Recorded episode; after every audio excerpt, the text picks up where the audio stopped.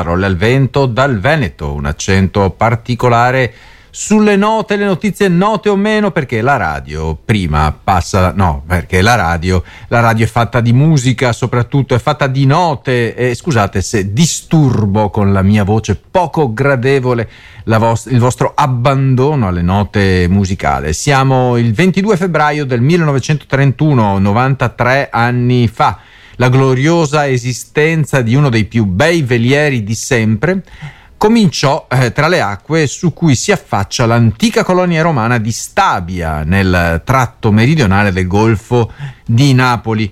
Sintesi di tradizione e modernità, questo veliero è ancora oggi un simbolo dell'eccellenza italiana. Chissà se anche all'estero si parla di eccellenza italiana. Ho sempre l'impressione che noi italiani amiamo eh, pavoneggiarci con questa con questa dizione, no? l'eccellenza italiana. Chissà se esiste davvero.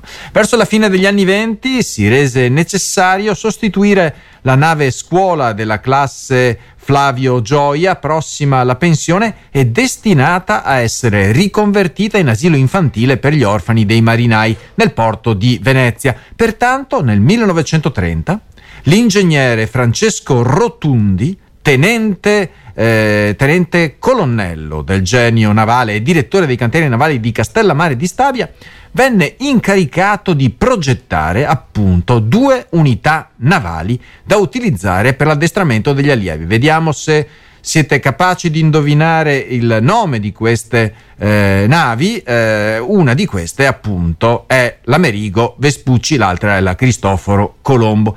Sull'Amerigo Vespucci ho rischiato di essere imbarcato anch'io se non fossi stato uno stupido. All'epoca giocavo a pallone, quindi non volevo rimanere un anno imbarcato e la crociera di quell'anno era su tutto il Nord America. Ho perso un'occasione. Il varo dell'Amerigo Vespucci ebbe luogo in una piovosa domenica di febbraio. Oggi, quella piovosa domenica, non cade, eh, anzi, oggi, quel 22 febbraio 1931, non cade di domenica, ma cade di giovedì alle 10.30 del mattino. Quindi da poco tempo, 93 anni fa, è stato varato l'Amerigo Vespucci, uno dei velieri più belli al mondo, posso dire, ma anche qui il pavone, pavoneggiamento italiano rischia di farmi fare un flop. Intanto un milione, un milione su Marte, non un milione di dollari, non un milione di euro, non un milione di qualsiasi altro materiale costoso o meno, ma un milione di persone su Marte. Elon Musk, il magnate dei miraggi spaziali, ci delizia eh, in questi giorni ancora una volta con la sua visione iperbolica, un milione di persone su Marte, punto esclamativo. Eh, avete capito bene, cari amici di RWS, niente di meno che traslocare un'intera città grossa anche, su quel pianeta rosso che ha più ospitalità di un deserto. Ma eh, non preoccupatevi, l'annuncio è stato fatto sul social preferito del buon Elon, quindi prendetelo con le pinze cosmiche. Il piano di colonizzazione di Musk è una fusione di fantascienza e follia, una sorta di Star Trek incontrato eh, così eh, mescolato con lo squalo, la trama dello squalo. Sembra che la sua nave, la Starship, dovrebbe essere la nostra arca di Noè spaziale. Eppure, dopo otto anni di sogni spaziali, la Starship è ancora lontana, ben lontana dall'essere operativa. In effetti ci vorrebbe un miracolo marziano solo per farla decollare dalla Luna figuriamoci arrivare su Marte. Ma non disperate, non disperiamo, eh, ci sono calcoli fantasiosi a profusione, 10.000 lanci per popolare la prima città marziana, un po' come costruire un castello di sabbia in mezzo all'oceano con un bicchiere d'acqua. E, e Musk ha già eh, previsto una produzione industriale di navi spaziali che farebbe invidia a Willy Wonka, mille Starship all'anno, come se fossero ciambelle da sfornare o cioccolatini. Eh? Ma aspettate, non è finita qui. Con la fantasia spaziale di Elon Musk c'è una finestra temporale per partire verso Marte che si apre ogni due anni come le offerte di saldi al supermercato. E mentre Musk parla di avventure gloriose, le agenzie spaziali rimangono più eh, con i piedi per terra, cercando di rimettere in piedi l'economia dopo la pandemia. E poi, chi saranno i coraggiosi coloni pronti a sbarcare su Marte? Secondo il buon Elon, chiunque possa permetterselo, anche se bisognerà affrontare un mutuo interplanetario. Un pezzetto di terra terrestre eh, sarà portato eh, nel pianeta alieno. Insomma, mentre Musk sogna di colonizzare Marte come se fosse un'estensione di Los Angeles, il resto di noi rimane ancorato alla realtà, cercando di capire magari come pagare l'affitto, il mutuo della casa qui sulla nostra meravigliosa terra. Ma ehi, hey, almeno abbiamo una nuova destinazione per le vacanze, il pianeta rosso. Giorgia, credo, io non credo che insomma eh, un milione di persone, ma dai, un milione di persone su Marte, io non ci credo. Cari amici, care orecchie di RWS, parole al vento dal Veneto nel cuore delle Dolomiti. Eh, si suona un requiem, un requiem per la foresta, una foresta millenaria, eh? È stata sacrificata sull'altare del progresso umano, così lo chiamano. Il rombo delle motoseghe ha infranto l'armonia ancestrale mentre alberi secolari sono stati abbattuti per fare spazio a una pista da Bob, non Bob Marley, ma Bob, quello che scivola sul ghiaccio. Un'opera che porta con sé il peso degli interessi politici ed economici. Le Olimpiadi, vi ricordate? Mario Brunello, il virtuoso del violoncello, la rima non è voluta, si ritrova solo tra i resti di un mondo che svanisce. Il suo strumento, fatto di legno, porta con sé la memoria di alberi tagliati 200 anni fa, sacrificati per continuare a cantare sulla terra e ora, mentre i giganti verdi cadono intorno a Brunello, lui si fa portavoce dell'incomprensibile tragedia che si sta consumando. Mm? Le note del suo violoncello suonano come un, un requiem, sì, un requiem per la foresta. Un'ultima voce che cerca di resistere al silenzio dell'indifferenza umana, ma è troppo tardi. Le motoseghe non conoscono pietà e il bosco cade in un triste epilogo, mentre gli uomini, i politici e gli interessi economici, coloro che hanno interessi economici, celebrano la loro vittoria. La musica di Brunello, come un raggio di luce nella notte, attira l'attenzione di noi, falene, di chiunque ascolti. Gli sciatori si fermano i boscaioli posano le loro motoseghe e gli abitanti del luogo si riuniscono intorno al musicista, consapevoli che stanno assistendo alla fine di un'era. Le dichiarazioni politiche e le promesse olimpiche perdono di significato di fronte alla maestosa bellezza e alla tragica fine della foresta. Il violoncello di Brunello, anche qui la rima non è cercata, diventa il testimone silenzioso di un mondo che sta crollando, mentre la gente guarda con occhi carichi di memoria e dolore. E dolore. Eh, magari la pista non si concluderà neanche, ma ormai degli alberi eh, faremo stuzzicadenti. Capricci e frustate, qui la vita è piccolina, eh? perché la vicenda tragica che ha scosso Catania vede un bambino di soli 5 anni frustato brutalmente per capricci da un'amica della madre mentre quest'ultima assisteva senza intervenire né denunciare l'orrore che si stava consumando. L'orrore di questa situazione è reso ancora più evidente dalla partecipazione passiva della madre che avrebbe dovuto proteggere il proprio figlio, no? L'indagine della Procura di Catania è scattata dopo la denuncia della dirigente della scuola frequentata dal bambino il quale ha raccontato di essere stato percosso con un cavo di ricarica della bici elettrica della zia, cosiddetta, un'amica di famiglia che avrebbe dovuto prendersi cura di lui.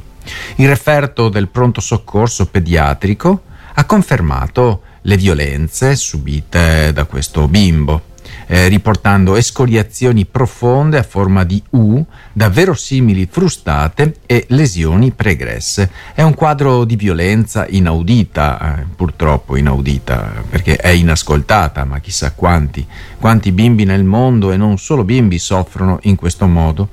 Eh, con una violenza perpetrata ancora più ignobile perché perpetrata a persone deboli, eh? Eh, perpetrata da individui che avrebbero dovuto essere figure di protezione e sostegno in questo caso per il piccolo. Le donne coinvolte, entrambe di nazionalità nigeriana, cambia poco, eh, di 28 e 23 anni, sono state arrestate e ora dovranno rispondere delle loro azioni davanti alla legge italiana. Questa storia ci ricorda, cari amici di RWS, l'importanza cruciale di vigilare sulla sicurezza e il benessere dei bimbi e di non rimanere indifferenti di fronte a segnali di abuso o violenza. È compito di tutti noi proteggere i più vulnerabili e garantire loro un ambiente sicuro e amorevole nel quale crescere eh, parole al vento dal Veneto, ma ci occupiamo anche delle altre regioni, eh, solamente perché trasmettiamo dal Veneto. Dai, no, no, non sono assolutamente campanilista, anche se suono le campane spesso nel mio paesino a tutte le ore del giorno e anche della notte, e anche le mezz'ore vengono rintoccate. Ieri a Palermo, Alfredo Caputo, primario responsabile di endocrinologia oncologica presso l'ospedale Cervello, mh, hm, è stato vittima di una un'aggressione terribile da parte di un paziente armato di tirapugni. Tirapugni. Attualmente il medico si trova ricoverato in condizioni gravi dopo un'operazione d'emergenza. L'incidente è avvenuto durante una visita ambulatoriale quando il medico ha rifiutato di prescrivere un farmaco al paziente che ha reagito colpendolo violentemente al volto e al braccio. L'aggressore poi è fuggito e le autorità sono eh, al suo inseguimento. Questo ennesimo episodio di violenza ha scosso profondamente i colleghi di Caputo che sono ora sotto shock, immaginatevi lui. La situazione è considerata estremamente grave perché dimostra come la violenza non si limiti più solo al pronto soccorso, ma si estenda anche agli ambulatori. Questa tragedia, ancora, evidenzia la necessità urgente di rafforzare le misure di sicurezza negli ospedali e di adottare strategie per proteggere il personale medico che opera in condizioni già di per sé difficili. Dunque è inaccettabile che i professionisti della salute debbano lavorare con la paura costante di essere aggrediti mentre cercano di svolgere il loro lavoro vitale.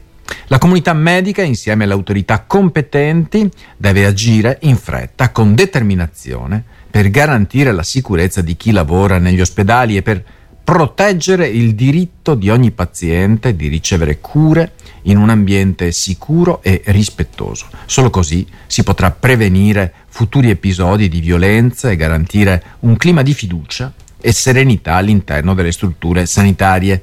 Bisognerebbe investire altro che mandare un milione di persone su Marte come vuole fare Elon Musk, altro che eh, facciamo fatica ad occuparci dei problemi del nostro pianeta, andiamo a occuparci anche di mandarne alcuni, alcuni milioni addirittura sul pianeta rosso. C'è qualcosa di. C'è qualcosa che mi sfugge. Via! Studiare in America perché? Perché sono appassionatissimo degli studi spaziali. Così il giovane ingegnere barese Andrea Troise ha compiuto un gesto straordinario, ha lanciato una campagna di crowdfunding, cioè una raccolta a fondi, per finanziare la sua partecipazione allo Space Studies Program presso il NASA Johnson Space Center di Houston, in Texas, da dove partono eh, e, eh, e, si, e, si, pilotano le, le, astronavi da remoto. Houston, Houston, abbiamo un problema. Dopo aver vinto una borsa di studio di 12.000 euro, gli mancavano ancora fondi per completare il pagamento della retta, carissima, quindi ha deciso di affidarsi alla generosità altrui. E la risposta è stata incredibile. Eh? In soli due giorni ha raccolto 8.000 euro superando ogni aspettativa. Troise, laureatosi in ingegneria meccatronica a Bari e specializzato a Torino, è ora impegnato in un dottorato al Politecnico di Bari. Nonostante il timore di non farcela e la mancanza di esperienza in campagne di raccolta fondi, ha deciso di provare e il risultato è stato sorprendente, come detto. Ha espresso dunque pubblicamente la sua immensa gratitudine verso la comunità barese e di Casa Massina, sua città natale, oltre che ai donatori provenienti da tutta Italia. Nonostante la possibilità di trovare opportunità all'estero con compensi più alti, Troise ha scelto di tornare nella sua Puglia per contribuire allo sviluppo della sua regione. Sogna di poter dare il suo contributo nel settore degli studi spaziali, soprattutto, soprattutto lì, eh, nella bellissima Puglia, e di dimostrare necessità stringente. Crede, crede questo giovane eh, ingegnere, nell'eccellenza italiana nei settori della ricerca, anche se riconosce la necessità di maggiori investimenti e supporto da parte delle istituzioni. Per il futuro per il futuro il giovane ingegnere Andrea Troise ambisce a fare la differenza nel settore degli studi spaziali utilizzando le sue competenze trasversali e contribuendo alla crescita della sua regione e del suo paese. La sua storia è un esempio di determinazione, per questo noi di RWS abbiamo deciso di la, mandarla in onda, speranza e fiducia nella possibilità di fare la differenza anche partendo da piccole azioni.